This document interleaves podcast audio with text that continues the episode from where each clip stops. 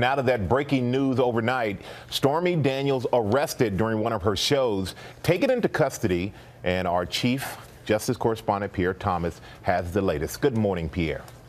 Michael, good morning. That's right. The arrest of the adult film star happening overnight during a performance at a strip club. But this morning, her attorney is crying foul.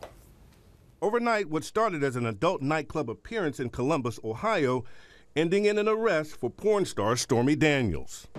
Daniels seen here in handcuffs, a police officer leading the way. In a series of tweets, her attorney Michael Avenatti saying Daniels was arrested for allowing a customer to touch her while on stage in a non sexual manner.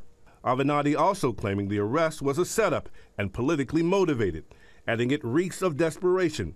We will fight all bogus charges.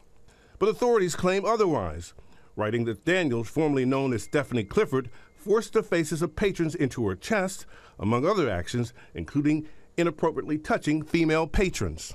Daniels has made headlines for her involvement in a political scandal involving President Trump's former attorney, Michael Cohen. For years, Mr. Cohen has acted like he is above the law. He has never thought that women, and even more women like me, mattered. That ends now. Cohen paid Daniels $130,000 a month before the presidential election to stop her from discussing an affair she allegedly had with Trump in 2006. Cohen initially denied making the payment, and later said the payment was made with his own money. This is Michael Cohen, an attorney. Daniels, who was released, is due in court Friday morning for a 9 a.m. arraignment. Her attorney is tweeting this morning that she will plead not guilty to misdemeanor charges. Robin? All right, Pierre, thank you.